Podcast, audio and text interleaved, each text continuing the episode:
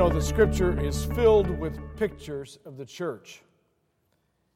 And they help us understand the nature and purpose of the church. The Apostle Paul's favorite picture of the church was the body of Christ. Peter used to talk about the church as the people of God in continuity with the Old Testament people of God, the new Israel. The scripture also describes the community indwelt and empowered by the Holy Spirit. But one of my favorite pictures of the church is family. The family of God. It provides wonderful images that help us to understand what it means to be the church. I am the family genealogist for my generation of my family. I inherited a great deal of genealogy work that was completed by my great aunt, my grandfather's sister, Mary Ellen Higginbotham. She and her husband, Romy, ran a floral shop on Sunshine here in Springfield years ago. Maybe some of you are old enough to remember their shop. I'm in the process of trying to computerize all of her research. She bequests to me 35 three inch binders full of genealogy material. And I'm continuing to explore our family tree. My father, Melvin Marion Hill, was born here in Springfield and died more than 30 years ago. My grandfather was Oscar Laclede Hill, and his father, my great grandfather, was. That's really bad news because that's the clock. The.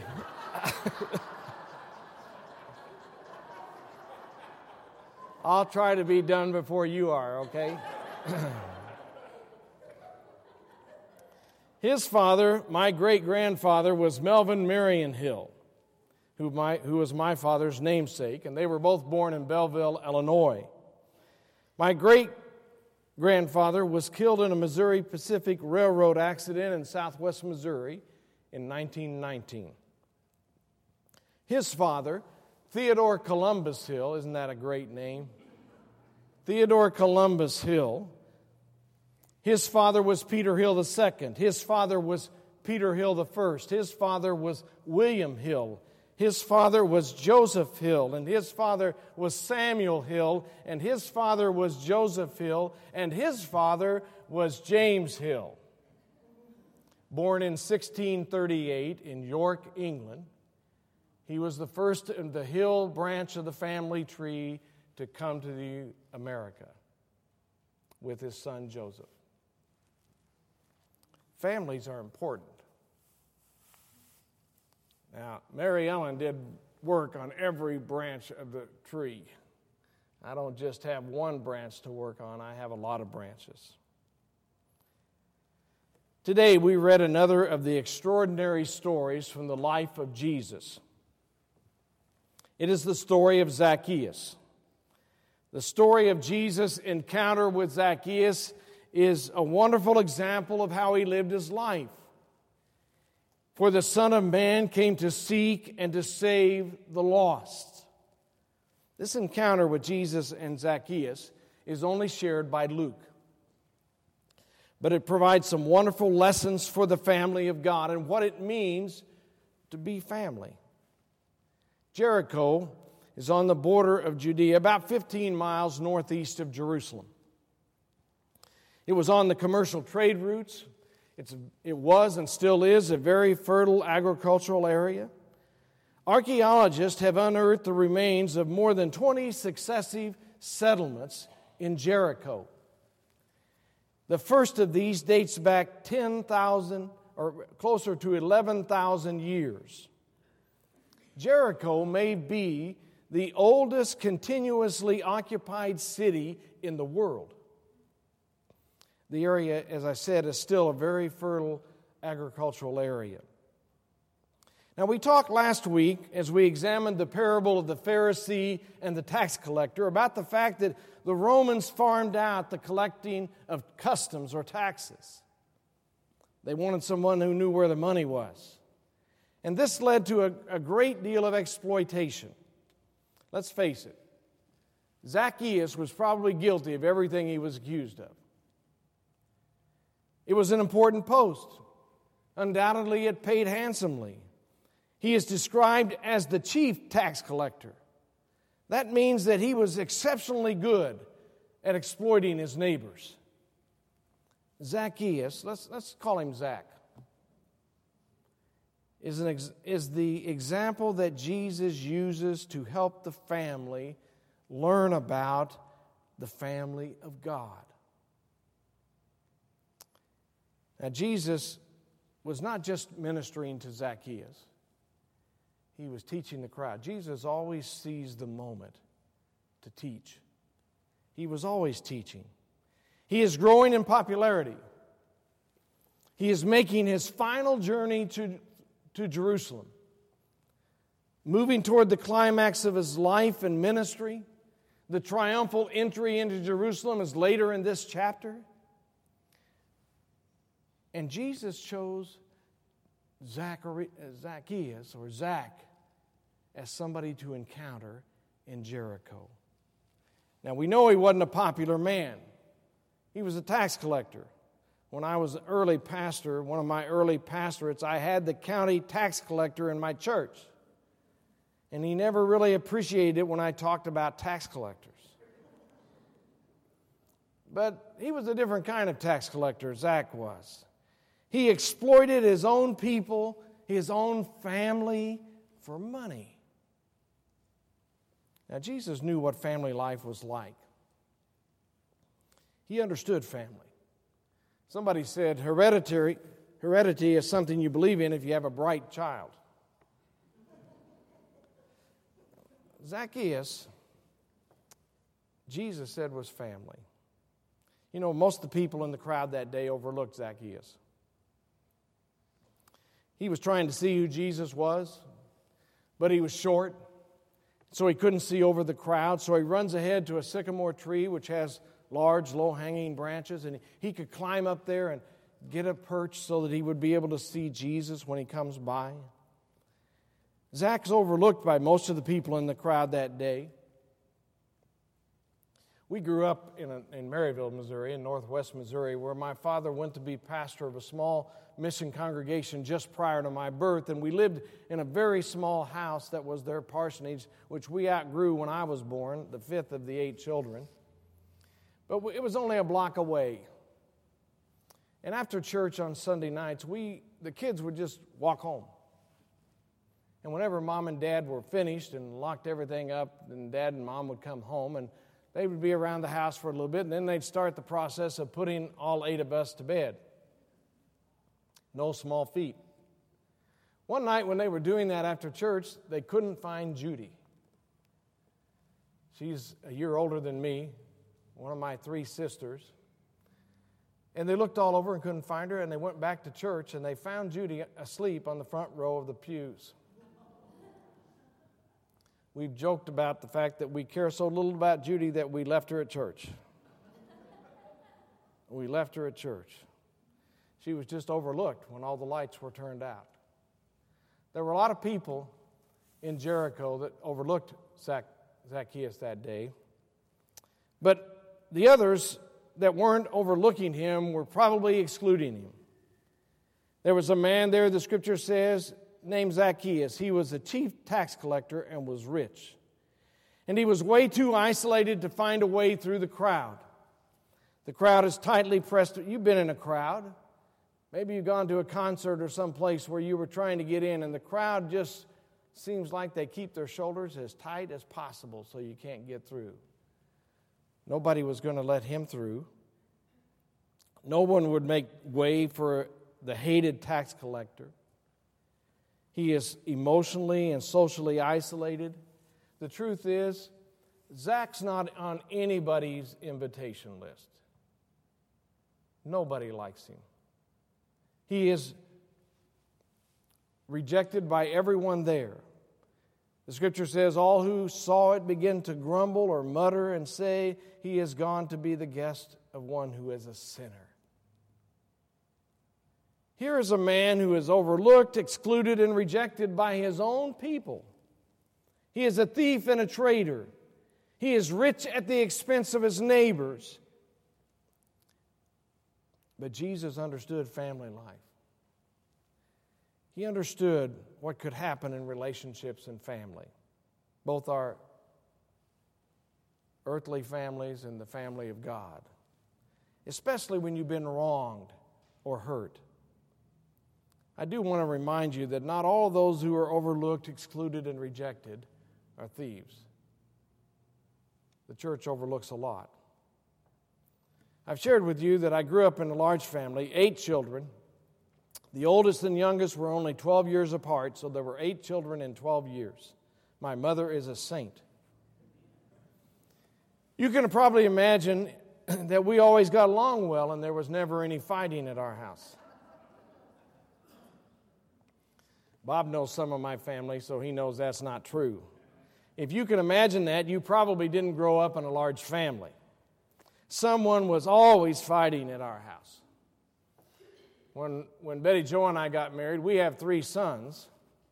And when our boys were small and, and at each other, one day when they were fighting and she was exasperated, she says, Is this normal? And I said, Well, I don't know if it's normal, but it's the same way I grew up. Same way I grew up. Jesus understood what family life was like, even in the family of God. Zach was the one person nobody liked. Nobody liked him. Why do you suppose Jesus selected Zacchaeus on his final trip to Jerusalem? Out of all the people in Jericho he could have had lunch with that day, why Zacchaeus? So, what do we learn about the family of God from this story? What do we learn from Jesus? Well, first, I think we learn that Jesus looked for those that were outside the family. Jesus wanted the family of God to grow. And he looked for ways to help the family grow. He looked for those outside the family circle. He looked for people up a tree, not just physically up a tree. He looked for people in trouble. He befriended people who were alone. He forgave repentant sinners. He looked for those that were overlooked, excluded, and rejected. Jesus noticed people others didn't notice. He saw those that others overlooked. I mean, Zacchaeus was up in a tree. So I ask you, who are we missing? Who are we missing? Jesus included those that were left out. He spoke to the one person in town that nobody in the crowd wanted to talk to. He befriended the one who was completely alone. Who are we leaving out? Who are we leaving out? And then Jesus accepted those that others scorned. He accepted the one man no one else accepted. They all hated Zach. And his acceptance of Zach was totally unexpected. He identified with him. He chose to make his house the house of an unclean man his rest stop for the day. And that shocked the religious crowd. He got him out of the tree, invited himself home for dinner. You see, where the welfare of a person was at stake, Jesus just ignored all the taboos, all the social protocols. It wasn't just with Zacchaeus, he did it over and over again. He did it with the woman at the well, another person he shouldn't have been talking to. They all hated Zacchaeus. It was a bold public act. You know, we tend to look for people like us. We tend to look for people that make us comfortable,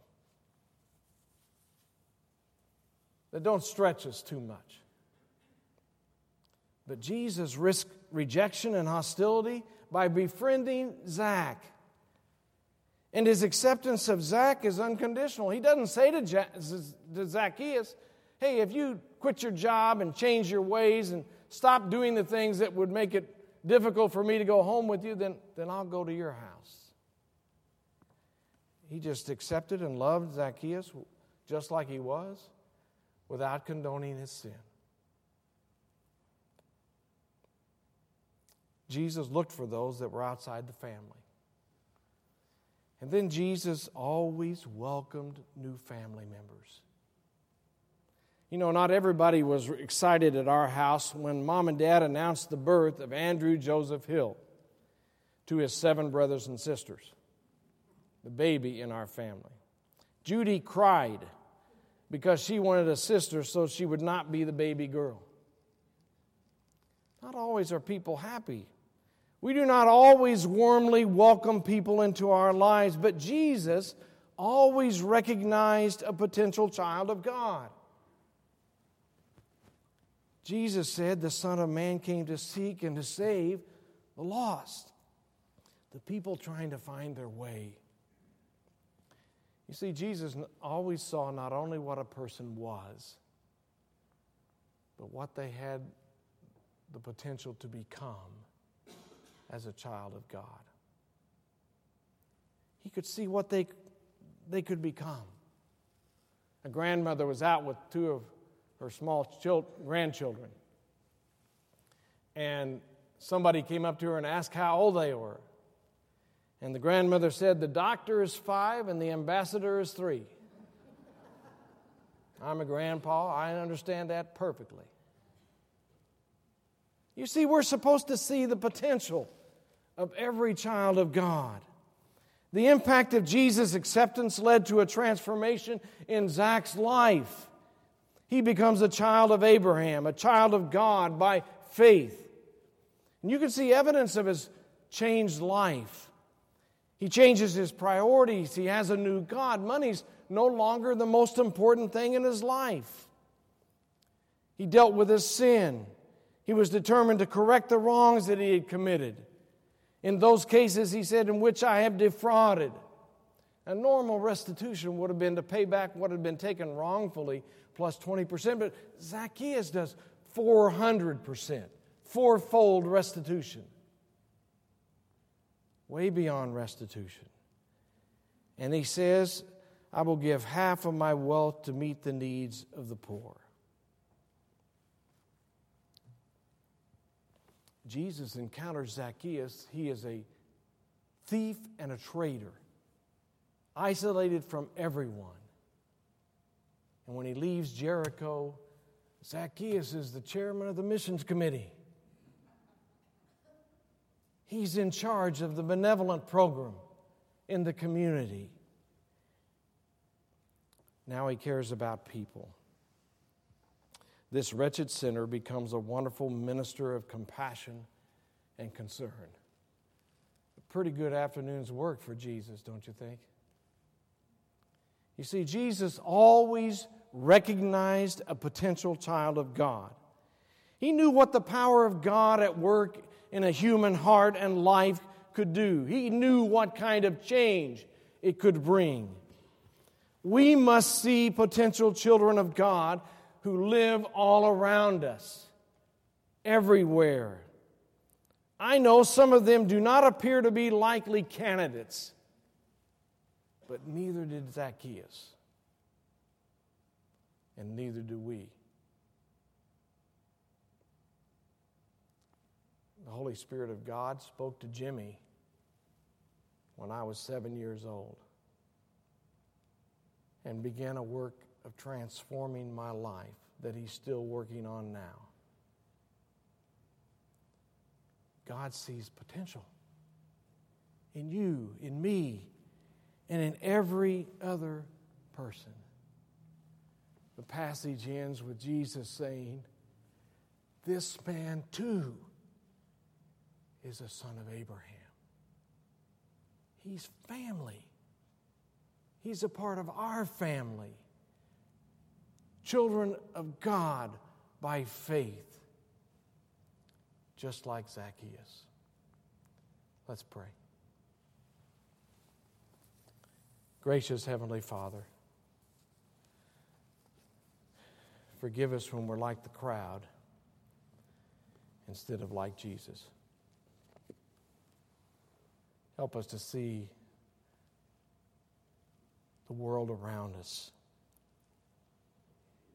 as family. All children of God. All people that God wants to bless and work in their lives. Father, in our time of response today, we pray that our hearts and our lives would be open to the urgings of your Spirit and that we would have the courage to be obedient on this Lord's day. we pray in Jesus' name.